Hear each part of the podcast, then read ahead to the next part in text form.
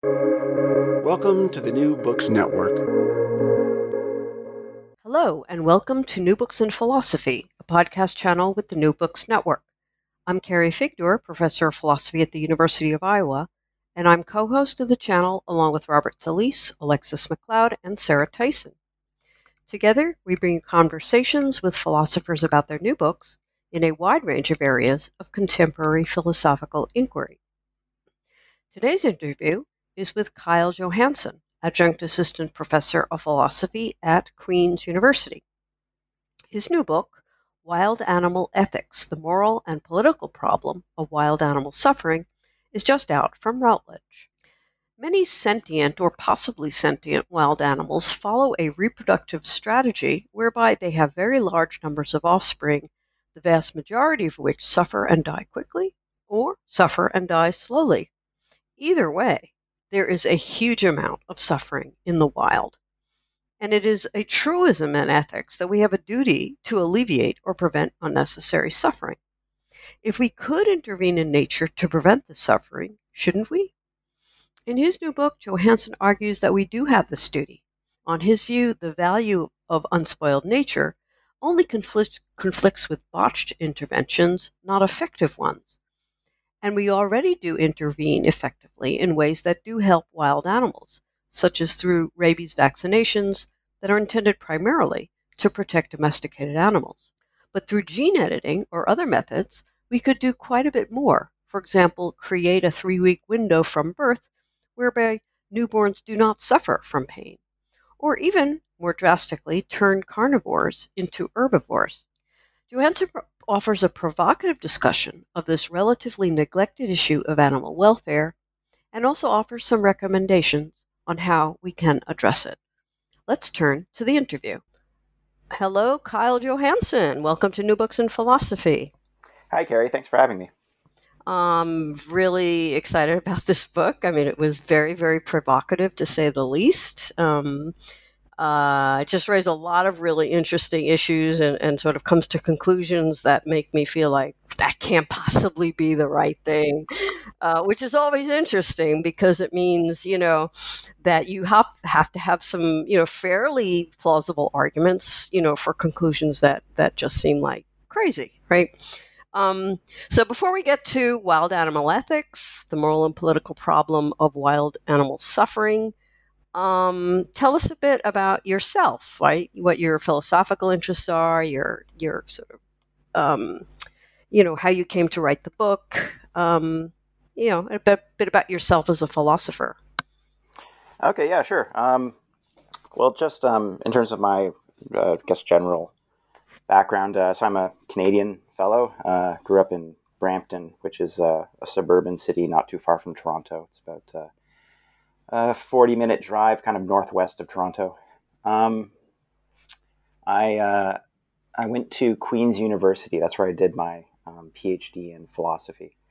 Uh, and I, uh, I studied under Christine Sypnowich um, and wrote my thesis about uh, a variety of issues in uh, distributive justice.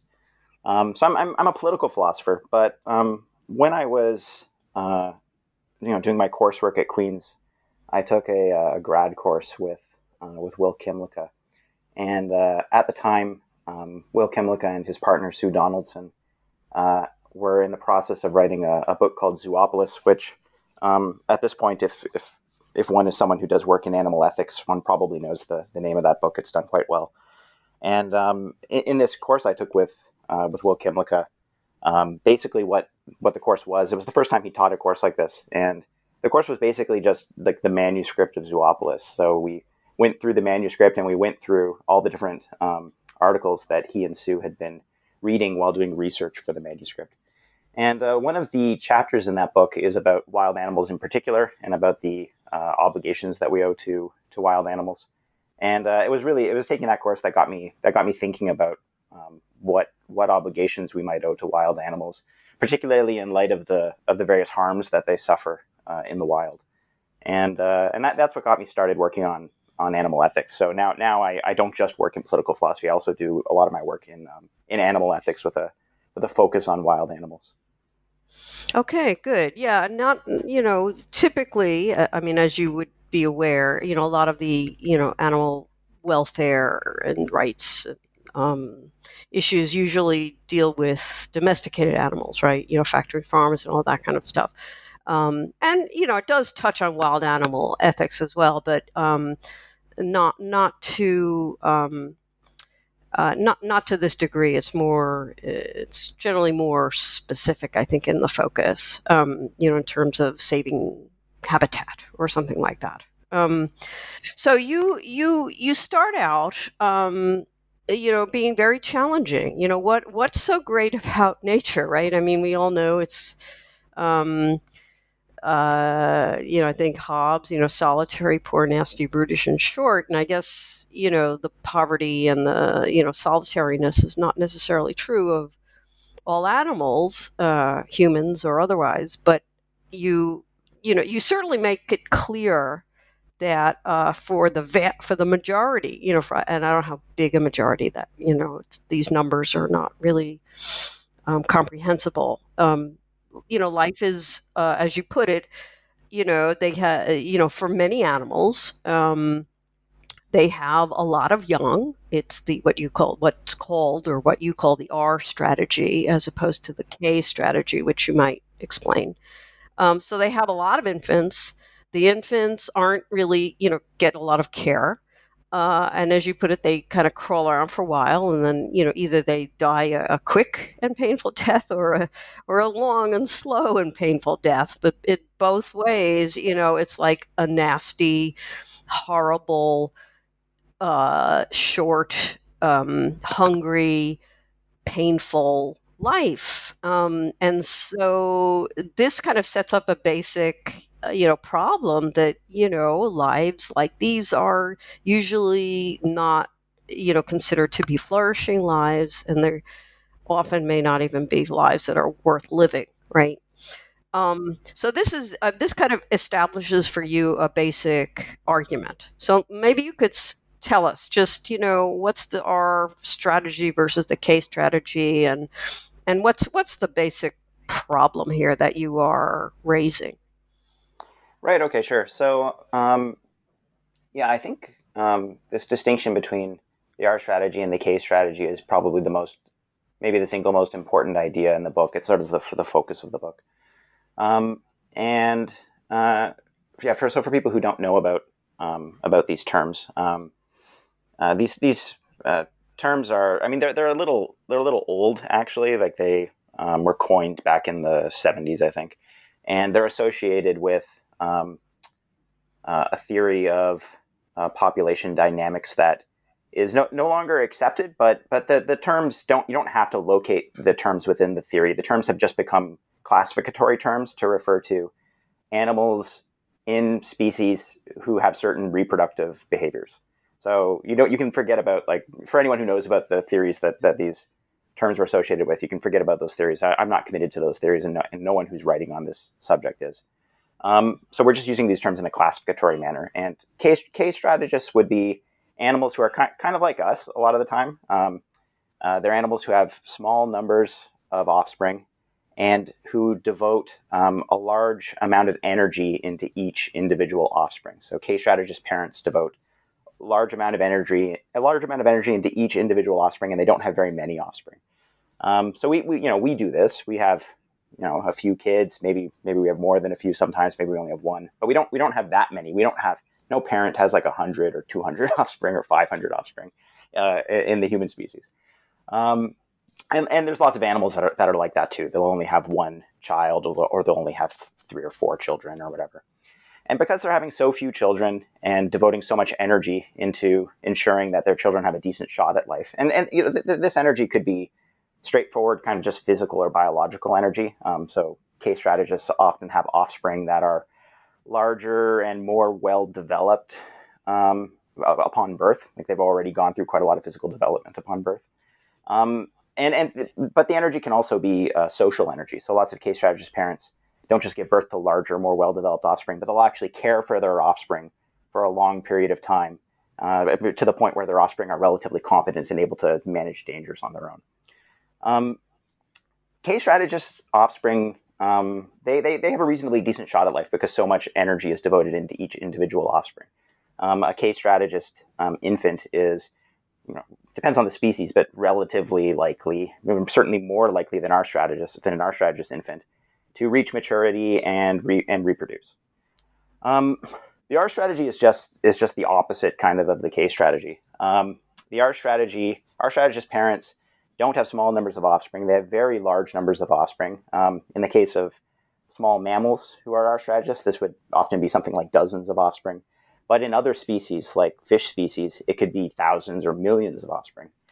And um, the idea is to uh, just play a kind of numbers game here. So, I mean, uh, in, in, in nature, animals are trying to protect their genes. They want it to be the case that they have some offspring who survive to maturity and reproduce because then their genes get passed on. And, and one way of ensuring this, one way of ensuring that your genes get passed on, is to just have as many offspring as possible. Because if you have you know, like a thousand offspring, then even if those offspring are terribly incompetent and are getting eaten all the time and are starving, some of them will survive. Like a few of them will probably survive and and reach maturity and reproduce. And so that's that's how that's how the R strategy works. And um, yeah, the the the, the if you if you're you know someone who does work in animal ethics and you think you know sentient beings are morally important, they have you know interests that we ought to take into consideration when deciding what our obligations are if you if you if you have that kind of stance and you think about wild animals and the way they reproduce, you, you should be really, really disturbed by the way things work in nature because um, it means that the it means that wild animals are doing really, really badly for the most part. Like most most individual wild animals are either not living flourishing lives at you know at the, at the very best, or they're not living lives that are that are worth living at all. Um, because most individual animals are R strategists, right? Most uh, you know, there's various K strategist species, various R strategist species, but because so many, because R strategists have such uh, such higher birth rates, most individual animals born into the world are R strategist animals, and they're living these sorts of lives, really short lives, where they die either from, you know, predation or from starvation or from exposure or from dehydration or from disease. Um, yeah, if you're if you're if you think you know individual and individual sentient animals are morally significant, this state of affairs should be something that really, really disturbs you, and it, it, that, that that thought should should prompt you to wonder whether there's anything we could do about it. Because if we if, if there are things we can safely do about it, then presumably as a matter of, of beneficence or humanitarian assistance, we we ought to do something about it. And that's the basic that's the sort of main idea in the book, I guess. Okay, yeah, good. Um, so you know, we'll we'll get to the question. You know, can we do anything about it? You know, or should should yeah. we first before the can?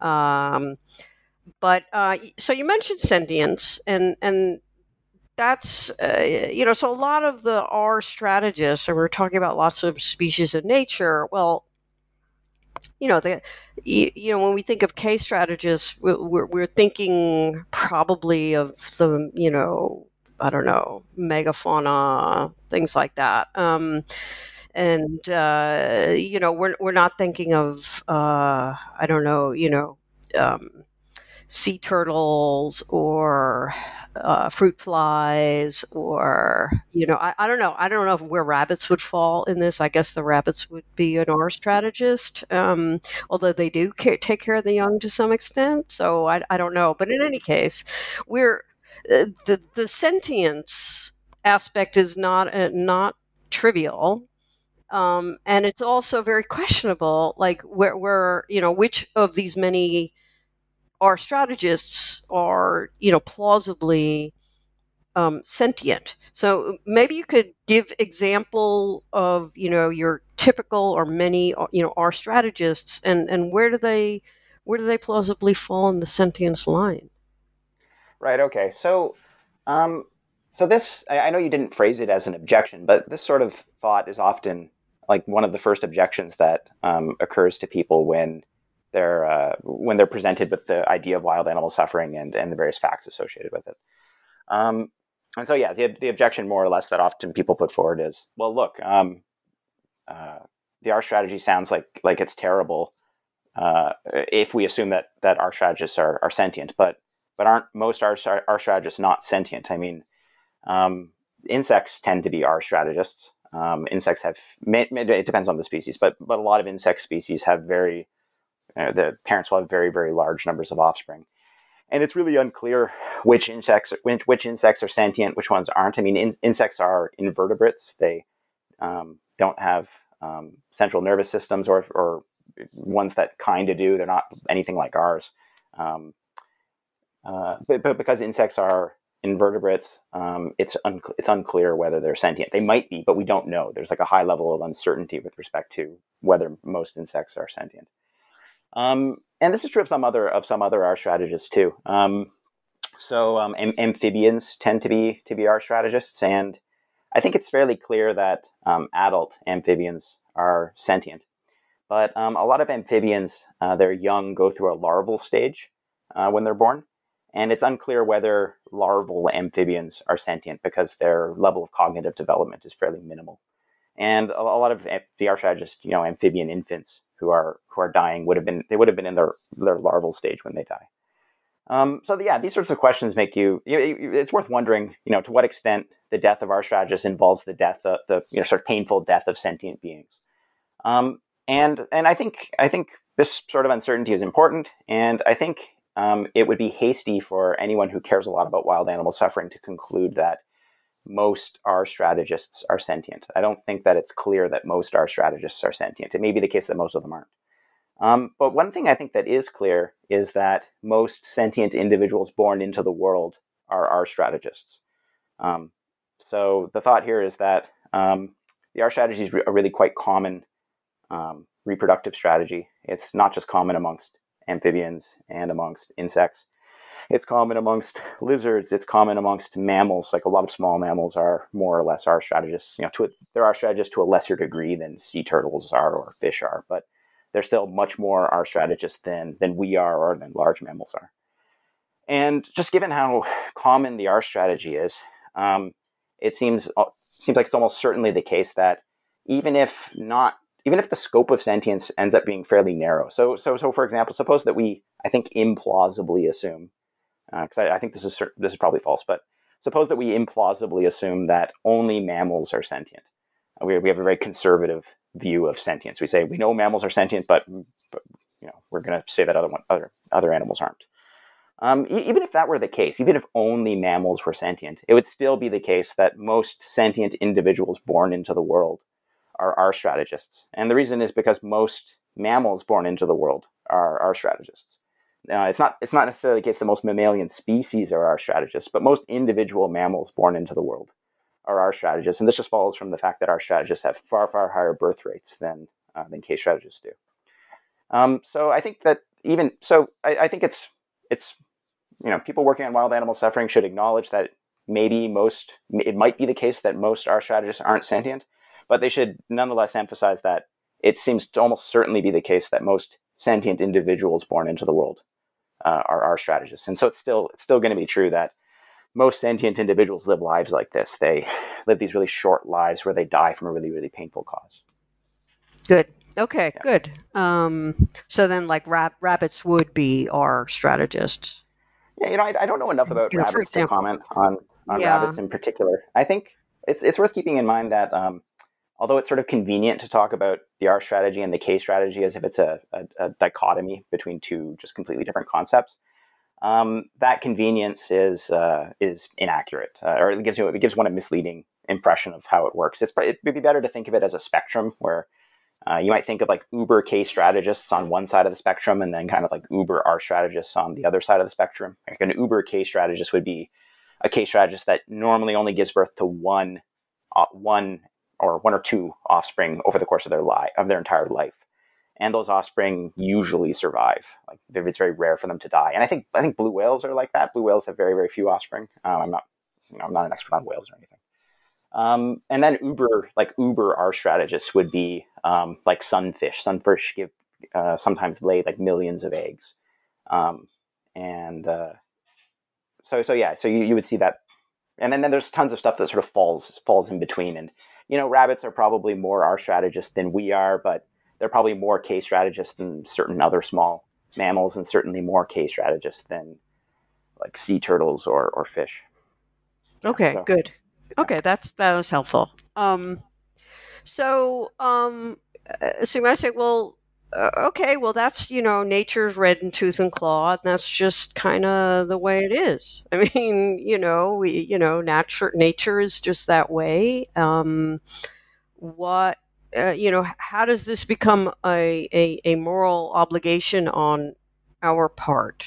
Um, could you, could you explain that? You know, to, to, to do something about this. I mean, to intervene in nature. I mean, that in itself, I mean, this was, uh, this was one of the you know sort of confounding you know issues in the book was is that you're you end up arguing for this really really kind of extreme ways of intervening in nature. And and when many you know animal you know rights activists and welfareists and everything are all like you know we should we should not be intervening in nature. We should try to get more you know habitat and stay out of it and let it do its thing. And you're kind of doing like just the opposite which is so bizarre. So why do you th- you know uh, okay there is this you know you know nature red in tooth and claw as i said that. And you know it's like but that's just nature. I mean, we should just we should just let nature run its course. These different strategies are both successful, and you know we shouldn't intervene. I mean, what what is our, what is the duty that we've got to here? To I mean, what why should we feel that we have any obligation to inject ourselves into nature as opposed to, you know, you know, pulling ourselves back? Right. Yeah. Okay. Thanks. Um, so it, one of the chapters in the book is about um, the view that nature is good, um, because it's really common. It's a really common view that a lot of people hold the view that nature is is good, um, and I think that there's kind of two different two different thoughts wrapped up in the view that that nature is good, and they're they're distinguishable, but they're also connected to each other. Um, one of those thoughts is that uh, nature is good because wild animals are living decent lives. I think I think a lot of people don't actually know that wild animal suffering is so bad. That I, I think it's a matter of common knowledge that you know predation exists and that um, there's a certain amount of other dangers that wild animals have to face, like you know parasites and uh, maybe they get diseases sometimes or whatever. But um, uh, I think that um, by and large, a, a, lot of people when they think about what what it's like to be a wild animal. They're imagining a life that's reasonably good. Um, um, you know, and I think certain practices presuppose this. Um, um, so if you uh, if an animal is in, wild animal is injured, um, a lot of people would say, you know, we should you should rehabilitate that wild animal and then you know release that wild animal back into the wild where the where the animal belongs and where the animal will be happy or something like that. Or, um, or just to so I mean, uh, or other people will say that's just part of the natural cycle. Let it let what hap- whatever's going to happen to it, let what's happened because that's just part of nature. Right. Okay. Yeah. So I think I think the, the view that nature is good. I think there's two parts of it. Well, one part of it is I think I think a lot of people really do think that the wild animals are typically living decent lives. Um, and I think, but I think the other part of the view is that is that naturalness is a valuable property, and that's a little bit different from just saying that wild animals are are living uh, decent lives. So the view that that naturalness is a is a valuable property. I mean, we can pre- we can predicate naturalness of lots of different things. We might say that a space is a natural space, you know, attractive wilderness, insofar as it hasn't been affected too much by human activity, is natural. Um, we might say that some uh, some products are natural products. So you can you know you could have a, a natural food product uh, that's you know, and we contrast it with synthetic food products or you could have a natural natural cosmetics or something like that that you would contrast with synthetic cosmetics. Um, so you, you can predicate naturalness of lots of different things. Um, and I think um, uh, it's popular to think that naturalness is, insofar as something is natural, then just all things being equal, that's that's good. Like naturalness makes something more valuable than it otherwise would be. Um, so, so in the book, I, I criticize these these views. I think the, these two sort of different but but interrelated views. And, and the reason I think they're in, they're interrelated is because um, uh, one might think that um, there's a connection between the welfare of wild animals and the naturalness of wild animals. So I think that some people think that if you try and intervene in nature, you'll just make to, to benefit animals or, or not to benefit animals to do other things, you'll tend to make wild animals' lives worse. And I think that, that creates a kind of clear connection between the claim that naturalness is a valuable property and the claim that uh, wild animals are, are um, better off without us, at least, that they should be You're left right. alone. Um, Right. Maybe, yeah. Um, but anyway, so so yeah, I, I, I criticize these sorts of you know, pro nature views in the second chapter of the book. Um, one sort of criticism is just what I've, what I've already mentioned. I, th- I think that people, uh, a lot of people, don't aren't fully aware of how pervasive and severe wild animal suffering is. Um, they aren't. A, it doesn't occur to them that if you really think about the way reproductive strategies work, it, it follows that mo- the vast majority of sentient individuals born into the world live these really short, nasty lives.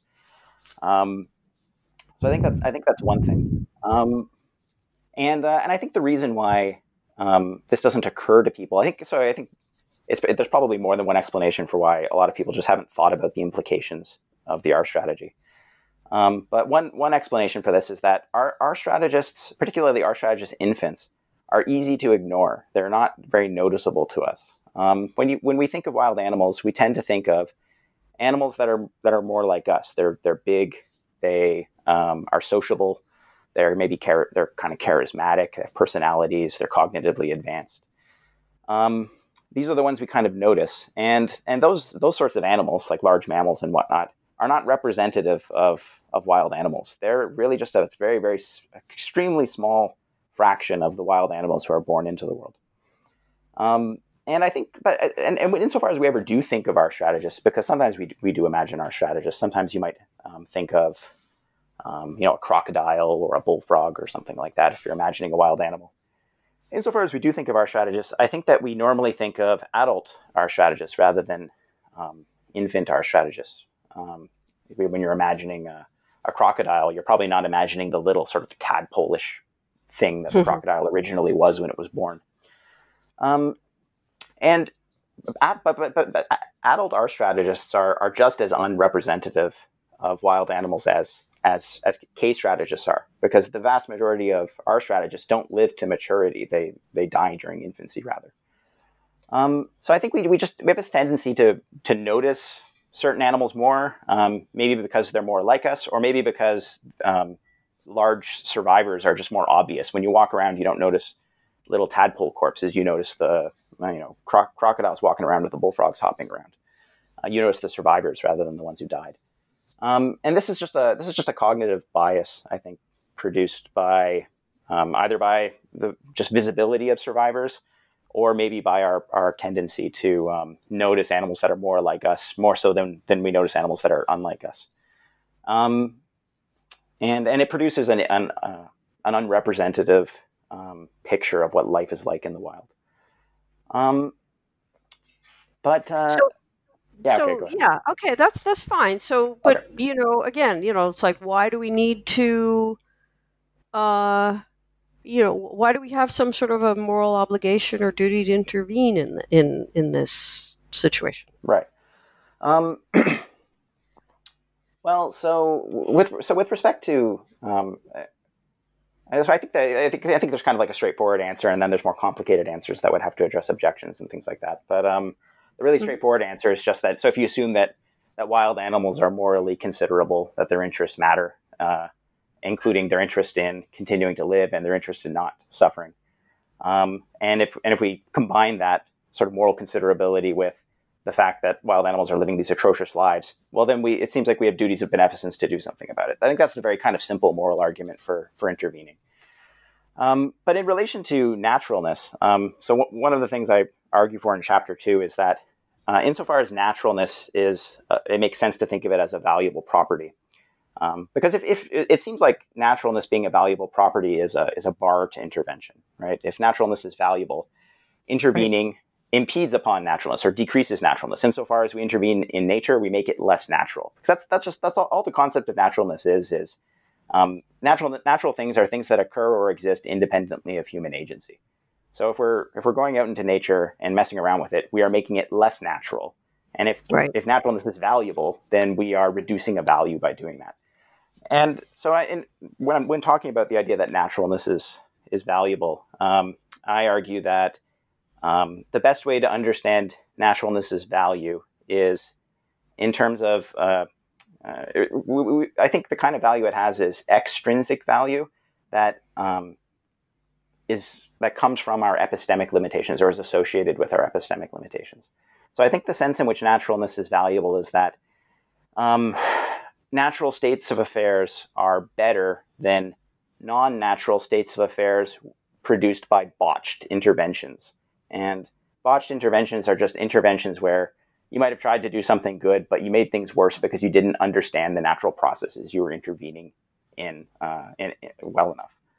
Um, and natural processes can be processes can be terribly complicated. Ecosystems are terribly complicated things, and um, anytime you intervene in an ecosystem, there's a chance that there'll be some kind of chain reaction that uh, maybe harms a lot of wild animals or harms human beings or whatever.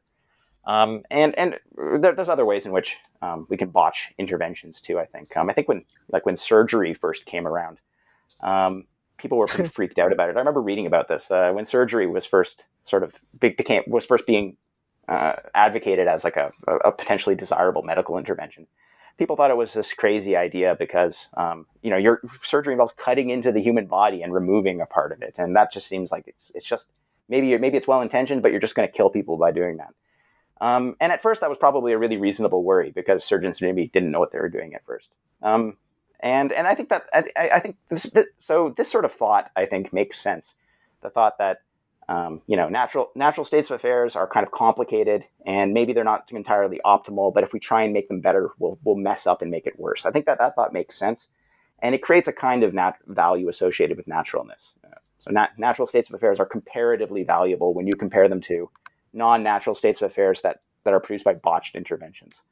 Um, but but uh, this kind of value it uh, it goes away as soon as we learn more. So when when surgeons learned how to do surgery really well it stopped being the case that um, being sick was better than being operated upon. Being sick was only better than being operated upon when operating on you would, would had a high chance of killing you. But when that goes away, once we learned how to do surgery better, that value's gone. And I think the same is true of other of other interventions. We, as with respect to any particular intervention in nature, um, we as we learn more about it and get more practice and get better at doing it, they we, we get it becomes the case that we we can do it more reliably. And uh, and get better at producing at good outcomes. And I think that's all we need. All we need to do in order to um, uh, intervene in nature in, in a way that's morally good. Um, yeah. Okay, good. So let's let's get into you know the, your suggested interventions because this is I think make this makes makes everything a little a little bit more concrete. Um, uh, you know, let's assume, you know, okay, lots of there are lots of wild animals that are that are suffering and they're living awful lives, or maybe even lives not worth living. You know, I don't know, um, you know, if that difference will make a huge difference. But anyway, um, so there is some prima facie case for intervening uh, to prevent suffering, right? Um, and if naturalness is just, you know, kind of basically fear of, of messing it up in some way, making things worse, well, once we know more, then, you know, if we if we knew which sorts of interventions might actually improve things and relieve some of the suffering, then, you know, we ought to do them. So what are the sorts of interventions that you kind of have in mind? Sure. Um, so um, so I, I think that there are some and I, I don't talk about.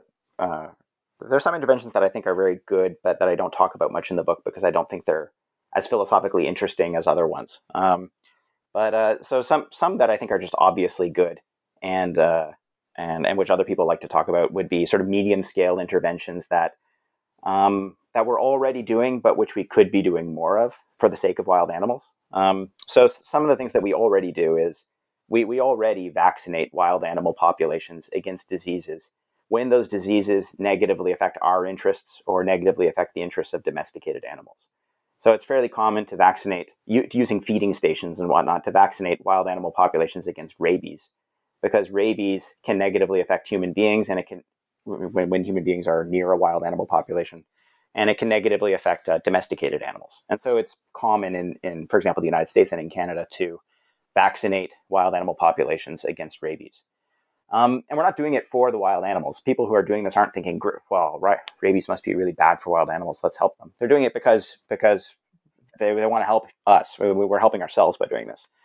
Um, but but inadvertently, kind of, or as a bonus, it does in fact it does in fact help wild animals. Like rabies is not good for the animals that gets it that that, that get it. It's uh, a very uh, uncomfortable disease that can kill the animals that get it. Um, so so we could just we could just be doing more of that kind of thing. I mean, if we're already vaccinating wild animal populations against the diseases that that threaten us, we could vaccinate them more comprehensively against diseases that maybe don't threaten us but just threaten them. And we could do we could do other things too. We could start eliminating, for example, non-sentient parasites, or at least reducing the populations of non-sentient parasites that plague wild animals. And that's another thing that we've that we've done in the past. Actually, um, in the year 2000, I think it was, we managed to eliminate something called the screw fly from North America. And um, the, so the screw fly is this fly that um, lays eggs in uh, in wounds within living mammalian hosts, and the eggs hatch, become maggots, and the maggots eat eat the host alive. And it's really, really nasty. It's debilitating, painful. It's, it's and eventually it, it tends to kill the animals that, that become infected. Um, and and we got rid of the screw fly in North America around the year 2000 because because it was negatively affecting us. It was it was affecting farmers' profits. It was harming sometimes harming people who lived in I think rural communities in the United States and in Mexico. And so we managed to um, we managed to get rid of it. Um, and and uh, so we did we did it for human reasons, but but by getting rid of the screw fly, we massively benefited mammals that live in North America because, like wild mammals that live in North America, because it wasn't mostly human beings and domesticated animals that were being affected by the screwfly. It was wild mammals that screwflies were mostly plaguing. And wild mammals' lives are now better because we got rid of the screwfly. Uh, we, we, could do, we could just do more of this sort of thing for wild animals' sake. We could start eliminating parasites that may not affect our interests at all, but but specifically the ones that affect wild animals' interests. And I think that these are kinds of the most obvious things we could do. Um, but, but they're also sorry. Go ahead. Yeah. Uh, no, I was, uh, yeah. no, go ahead. Because okay, okay, yeah, yeah, yeah. Um, but but so uh, so these are the obvious things to do to do, I guess. And but they're also um, because they're obvious, they're less philosophically interesting. And so in the book, um, the ones I talk about are uh, interventions that we could carry out through gene editing. Um, so gene editing is has become um, really advanced. Um, the most recent uh, sort of major advancement in gene editing, arguably, was the development of, uh, of a technique called CRISPR. Um, CRISPR is really cool because it um, it's way cheaper to use than other gene editing uh, technologies were. Um, so cheap, in fact, that amateurs can use it, and, and they, you, don't, you don't need to be at like a university or in a, or in a well-funded private lab to use CRISPR. You can buy like CRISPR kits and do your own little CRISPR experiments in your basement if you feel like doing it. and so people do things like they produce fluorescent yeast using CRISPR kits and things like this. You can buy them online. Um, and so the other cool thing about CRISPR, though, is that um, uh, so it's yeah super cheap. Um, it seems like it's capable of creating lots of different traits. We've already used it to to do a bunch of different things.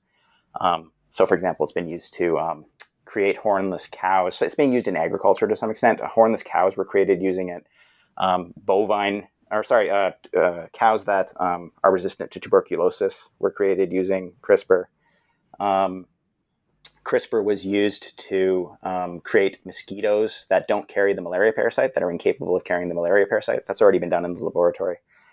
Um, CRISPR has been uh, used to create, or sorry, I'm not sure if CRISPR was used for this, but other earlier gene editing technology, at least, was used to create um, mice that are incapable of suffering. And it's certainly the case that CRISPR could be used to, to do the same thing. I mean, they could so anyways, feel um, pain. Um, well, yeah. They so they they they could feel pain, kind of, um, but they couldn't suffer. Uh, so there's a distinction that I draw in the book between um, dimensions right. of pain. Yeah, yeah, yeah. That's so that's um, right. Uh, so there's this. So it's and this isn't a distinction that I came up with. It's something that um, is pretty commonplace now. But so there's a, a distinction to be made between one's sensory experience of pain and the and the affective dimension of pain. So one's actual like the, the one's um, feeling of pain, the feeling of pain that one has when a painful experience occurs, versus the extent to which one's pain bothers you, um, or the extent to which your pain bothers you. Um, and so, suffering, the thought is that suffering is a bit of both. In order to suffer, you have the sensory ex- experience of pain, but your pain also really bothers you a lot, um, enough so that maybe it prevents you from doing other things you want to do and uh, makes your life really bad. Um, what what happened with these animals is they were designed with the with the mice in these experiments is that they were designed they were made to not care much about their pain. Uh, a particular part of their brain was was affected, so that even though they could still experience pain, and even though you know, it, it, I guess they cared about it enough that they wanted to avoid it, um, it didn't bother them that much. It didn't reduce their quality of life nearly as much as pain pain normally would. Um, so, yeah. anyways, um, oh yeah. So, so I, I, don't know. I'm kind of rambling about about. No, things. no. You're you're you're yeah. you're you've raised a number of these you know intervention types, and I think you know each of them, uh, you know, sort of individually sounds uh, you know, ha- has some plausibility to it, but um, you know, so when you you talked about you know eliminating the uh, the non sentient you know parasites, right? Um, well, you might as well just say you know, well, let's just eliminate all the um, uh, problematic uh, species, whatever that are, probably don't feel anything. Um, uh, and and you know just kind of get rid of that whole thing, um, which would it's you know it seems like the obvious you know problem there is is just going to destabilize the whole ecosystem. Um, and then on the other hand, you know, with again with the gene editing thing, it's like you know fine, sort of, but um, you know now again you're you're kind of getting into issues about um, uh, you know, it, it's it's not a matter of say, and I remember reading this in a paper uh, about where where chickens that were you know like deliberately blinded. You know, I, I, I don't know if it was by CRISPR or or some other genetic manipulation. You know, uh, maybe just breeding. Um, uh, whereas, like you know, chickens who are blind don't suffer as much from the overcrowding in your typical you know poultry raising um, operation. So let's just you know let's just raise these you know blind chickens. Um, well that's i mean it's it, that sounds horrible uh, when we're just talking about domesticated animals. But now we're talking about intervention in the genetic of of wild animals. And and that seems to be like you know like you know if, if anything worse and i don't so there's you know one is the problem of you know if you intervene in the one way it seems like you know massive ecosystem collapse is is almost you know inevitable. On the other hand you've got this uh, you know again and and you know maybe it's just an intuitive moral you know repulsion uh you know you're you're intervening on these animals to uh, you know uh, you know change them from carnivores to herbivores or um, eliminate their capacity to suffer or something along you know some very very significant. These are not minor interventions. These are major interventions into the whole lifestyle of the species and that seems wrong as well. So how do you how do you respond to those two problems? Okay sure. Um, so yeah, you you you you, you know you, you brought up uh, the thought that um, you know one option, if you wanted to intervene in nature to reduce suffering, one option is you could uh, try and get rid of wild animals because if they're not around, they uh, they can't suffer. Um, and in, in particular, if you know R strategists are, if your average R strategist is living such a bad life that it's not even worth living at all, you would you'd benefit R strategists by um, reducing their population sizes by preventing them from reproduce from reproducing because most of them are better off not being born. Um, so, uh, so I think I, I think um, one, one thing I think that is worth doing, and it reflects the thought that R strategists, infants, probably don't live lives worth living. One thing that I think is worth doing, if we could do it safely, would be to find ways to lower R strategist birth rates and to make um, their the young that are born um, more resilient, so that they're more likely to survive and reach maturity and uh, and reproduce. And if we were to do this sort of thing with R strategists, that would be really just the same thing as turning them into K strategists. Because what makes something an R strategist versus a K strategist is just how you know the size of their litter or the size of their of their clutches, um, combined with the amount of energy that's invested into each individual infant. So if we could just get R strategists to produce fewer infants and to invest more energy into, into them, that would be just that's just the same thing as turning them into K strategists. And I think this is something we could try to do with gene editing but I, I also think that a lot of research would be would be needed to um, to make it safe. And it may turn out that um, we wouldn't we wouldn't be able to do anything like this on a large scale safely. I think I think it's unclear because I mean hypothetically, um, you know, obviously if you're if you're reducing if you're doing something like reducing R strategists um, litter sizes, then that's going to have ecological repercussions. There'll be, for example, fewer R strategist babies for predators to eat, and so predators might end up um, going hungry or something like that. And but but you know, with CRISPR being so amazing, um, maybe we could do things to help the predators to try to try and offset the ecological consequences of reducing R strategists uh, litter sizes or clutch sizes. So maybe we could find some alternative food source for predators. Maybe make like design a plant that predators would find attractive and would be able to eat or something like that. We could try to do this with with gene editing, but and and it, you know it's worth thinking about um, these sorts of possibilities. I think, and it I think it's also just given how bad wild animal suffering is. I think we have strong moral reasons to to do the kind of research that would be necessary to figure out you know, whether whether these kinds of interventions are feasible and whether they could ever be done in an ecologically safe manner.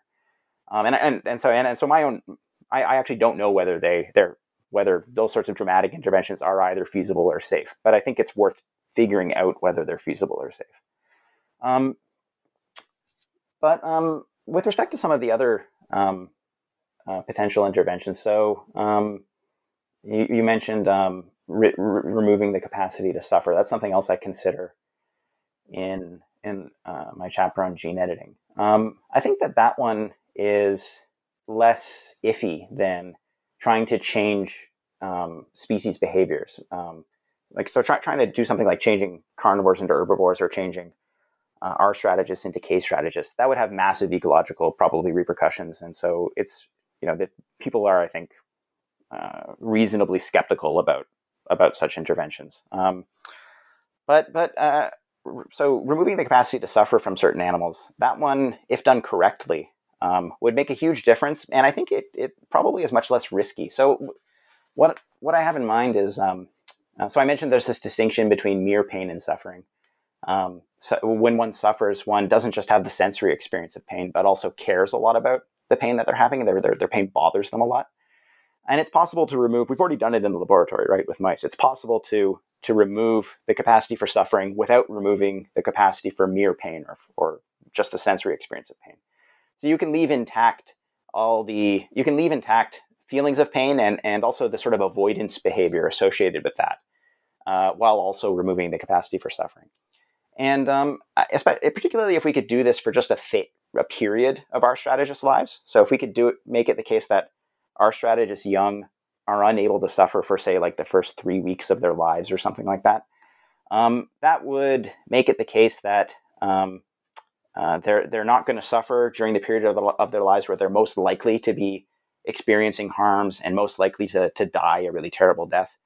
Um, it would basic it would be it would be kind of like this, just the same thing as giving them a big genetic Tylenol or a big genetic shot of morphine during the period of their lives where they're most likely to die really terribly and I and it's it's hard to I mean maybe there would be some ecological repercussions associated with that, but it's hard to see what they would be. And if if there were ecological repercussions, they'd probably be way way smaller, way less pervasive than the sorts of repercussions that would be associated with turning um, R strategists into K strategists or carnivores into herbivores. And so, I, although it might seem counterintuitive to say that we should, you know, temporarily remove the the capacity to suffer from from R strategists, um, I think the only reason it seems so counterintuitive is because um, we have it stuck in our heads that naturalness is a good thing. So even if I successfully argue, as I, I hope I do in the book, that naturalness only has this particular kind of extrinsic value associated with it that comes from our epistemic limitations, even if I'm right about that, I'm not going to change people's intuitions by just arguing that. Like it takes, you have changing your intuitions takes a while. You have to think for a while and reflect on your on your emotional reactions to different things.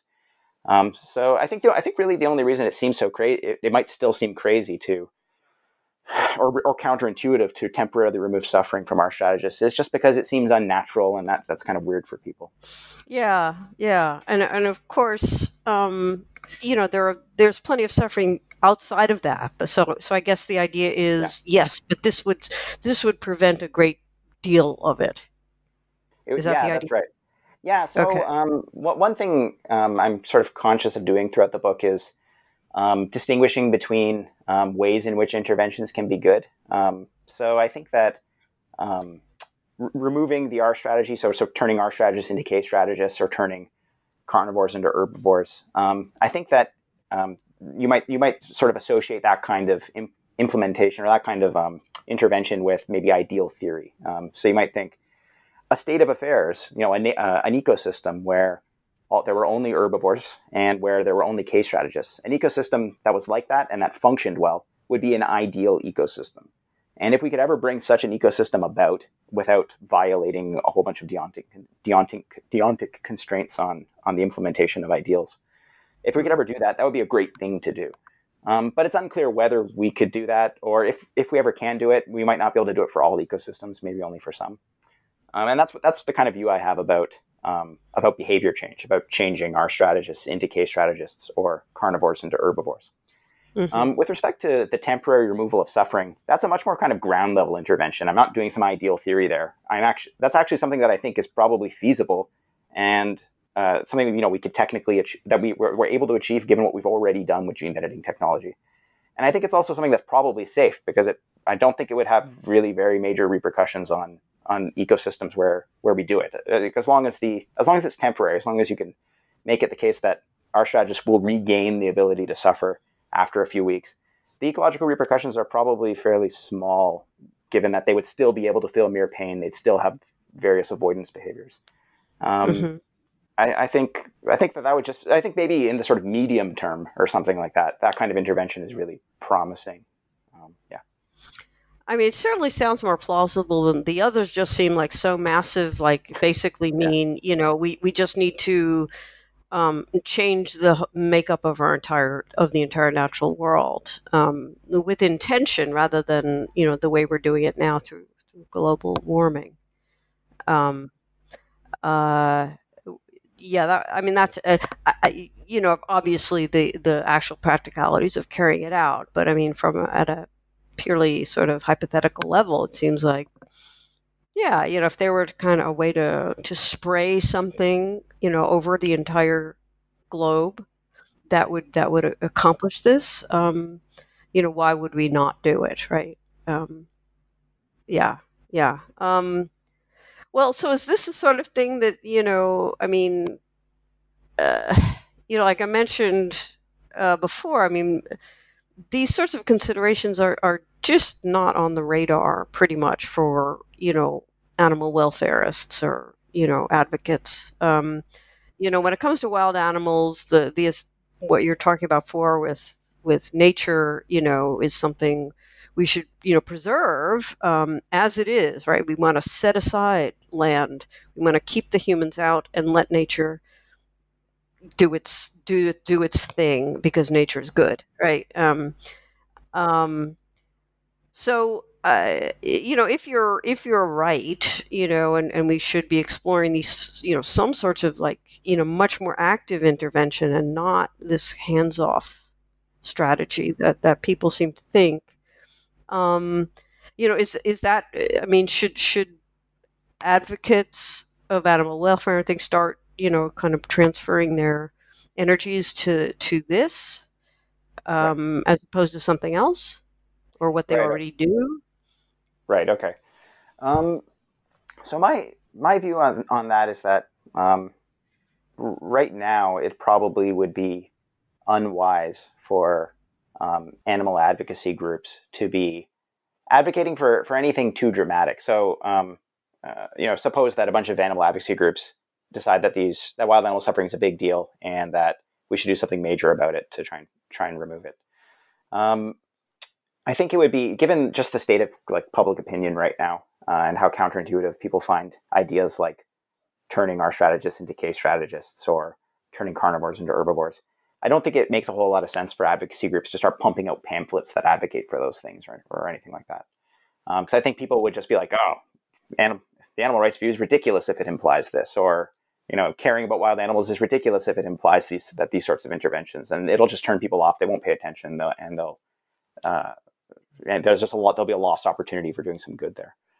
Um, so, so I think what I think what the best thing for advocacy groups to be doing right now is doing groundwork kind of stuff. So I think a, a, a certain amount of work needs to be done before we could successfully advocate for for large scale something like large scale genetic interventions in nature. Um, and I think the kind of groundwork is partially is already kind of being done. Um, so advocacy groups are already doing things like trying to get people to go vegan. They're already um, trying to get people to appreciate that sentience matters. That um, that that it, it, arguably is the right criterion for inclusion in the moral community. Um, and um, I think that you know these sorts of advocacy efforts, um, advoc- advocacy for including animal for, for accepting that sentient animals are part of the moral community, advocacy for um, changing your own behavior so that we're not contributing to like really massive anthropogenic harms to animals as much. Um, I think that this this kind of advocacy uh, is useful for changing people's attitudes and behaviors in ways that probably will make them more likely to care about wild animal suffering at all. Um, so if you're someone who accepts that animals are part of the moral community, that sentience makes uh, a, a, being morally important, um, and if you've done the work necessary to sort of resolve cognitive dissonance and uh, change your behavior so that you're not harming animals yourself so much anymore, I think you're, you know, as far as advocacy groups are successfully producing people like this, um, they're then they're also producing people who are more likely to be people who will care about wild animal suffering. As, you know, if they're confronted with the issue. Um, so I think that's I think that kind of thing is useful. I think just what advocacy groups are already doing is useful. Um, but I think there is some room for also for direct advocacy pertaining to wild animal suffering. But I think that it should be um, kind of done in a modest fashion. So I think I think what insofar as anyone wants to, and there are actually some there are some groups that are working directly on wild animal suffering right now. There's a a growing segment of the effective altruism mo- movement that is interested in wild animal suffering and is trying to raise awareness about it um, and also trying to research interventions. Um, and uh, if anyone who wants to look look into it, uh, if there's anyone who want, who's interested in looking into this, um, two major effective altruism organizations that are working on wild animal suffering are um, Animal Ethics, a group called Animal Ethics, and a group called Wild Animal Initiative. Um, and then, uh, to a lesser extent, also a group called Rethink Priorities is is interested in um, uh, wild animal suffering. But but but anyway, so these these groups are not these groups are not advocating for uh, massive genetic interventions uh, that would turn like herbivores into, or sorry, carnivores into herbivores or uh, R strategists into K strategists. They tend, they're usually advocating for other things, um, usually for more more the sort of like medium scale interventions that I mentioned earlier. So things like vaccinating wild animals against diseases or uh, trying to remove remove parasites that that affect wild animals. So, you know, uh, eliminate parasites or or reduce parasite populations. Um, and they, they advocate for other things too, but they tend to be more sort of like medium scale interventions. And, uh, and I think that's good because it's much easier to get people on board with medium scale interventions that don't completely overhaul nature than it is to get them on board with really sort of dramatic ones. So, so I think that's that. I think they're doing the right thing right now. I think these groups are appropriately focusing right now on on awareness raising about raising awareness about the severity and pervasiveness of wild animal suffering, and and I think they're appropriately focused on advocating for sort of small and medium scale interventions rather than the really big dramatic ones. Right. And I mean, it just it just occurred to me, you know, the the dramatic ones, in a way. Um, I mean, this is kind of a conceptual issue. Um, you know, nature stops being wild once we start intervening in those ways, right? I mean, in, in a way, in a way, it sounds like you know, at least for the you know, vaccinating wild animals is you know is, is one thing. Uh, intervening in their genetics, even if it's just to uh, you know keep them from from suffering for the, for the first three weeks of life, and then you know then they go back to normal. Still seems to be a way of like actually like in in effect domesticating everything. um, is is that at all a, a problem? Like you know, the, I mean, uh, we're already in this anthropogenic or not anthropogenic. Um, uh, anthro- Anthropocene. The, the yeah, yeah, the Anthropocene yeah. or whatever. Um, yeah. Era where you know the entire globe is now you know essentially under our control. You know, in the sense of you know everything we do now is affecting the entire globe there's no part of the globe that is not you know implicated in affected by human activity yeah and um, and that just this just, just sort of deepens the the anthropocene and Right. I just wonder if people would find that objectionable. Just you know, uh, yeah, just just from the get go. Um, and Right. maybe it's the artificial value of nature, or maybe it's just something else. Like you know, we we shouldn't. We we have a moral obligation to stop suffering, but we also have an Right. obli- obligation not to you know stick our noses everywhere. Right well, so I, I think that um, if one adopts the sort of view of nature that I argue for in the book, then you should have, not, in principle, you should have nothing against doing something like trying to remove R strategists' capacity to suffer for the first few weeks of their lives. Um, and insofar as anyone does have an objection to that, it, it, there's a good chance that it's it's just because you haven't you haven't yet removed your sort of naturalness related intuitions from your brain, uh, and you need to kind of adjust those intuitions over time or something like that. But I think uh, I think one thing that's worth noting is that um, uh, so I think sometimes people get sort of confused two different things. Um, it's easy to confuse I think naturalness with something like wildness or um, liberty for wild animals. So I think um, one thing that matters quite a lot I think is wild animals being free to live their lives. And when you think about domestication or or putting animals in zoos or whatever, that that I think that sort of thing is obje- is objectionable. Domesticating animals or putting them in zoos is, is objectionable. And the reason it's objectionable is because you're interfering with their liberties to a large extent. Um, and you're Right. interfering interfering with wild animals' liberties on a lar- on a large scale is bad for wild animals. Uh, it's well, it's bad for at least for competent wild animals, animals that are able to competently manage dangers of their environment. Um, because Right. such wild animals need their liberty to, to, to flourish. Um, Well, I it's it's, worth- it's it's it's Yeah. it's like I mean, just to put it in the, the same point is, you know, we're very, very, very jealous of our own autonomy. Right. Right. I mean, autonomy. You know, the autonomy of each individual human is extre- you know, a huge issue at every step of every, you know, uh, you know, any ethical discussion. Right. And it seems like we are not treating wild animals the way we ought to if we are not granting that they too have autonomy. Right yeah, no. So I think I think that that's right. Um, but I, I think I'd, I'd note two things um, with respect to intervention in nature um, and, and its relationship with uh, respect for wild animals' autonomy. Um, one thing I, I think I'd note is that um, you, you it's important to recognize that if, if if we fully appreciate what the R strategy implies, most individual wild animals born into the world are not actually competent. They're not able to manage the dangers of, of their environment. And as a result, their liberty is not valuable to them, or it's not valuable to them at least until they develop competence, the competence necessary to successfully lead good lives on their own.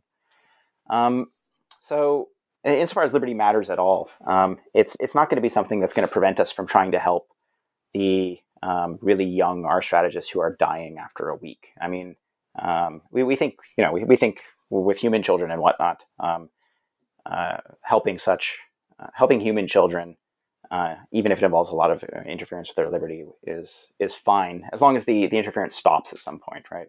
Uh, at the point where they're able to competently manage the dangers of, of life.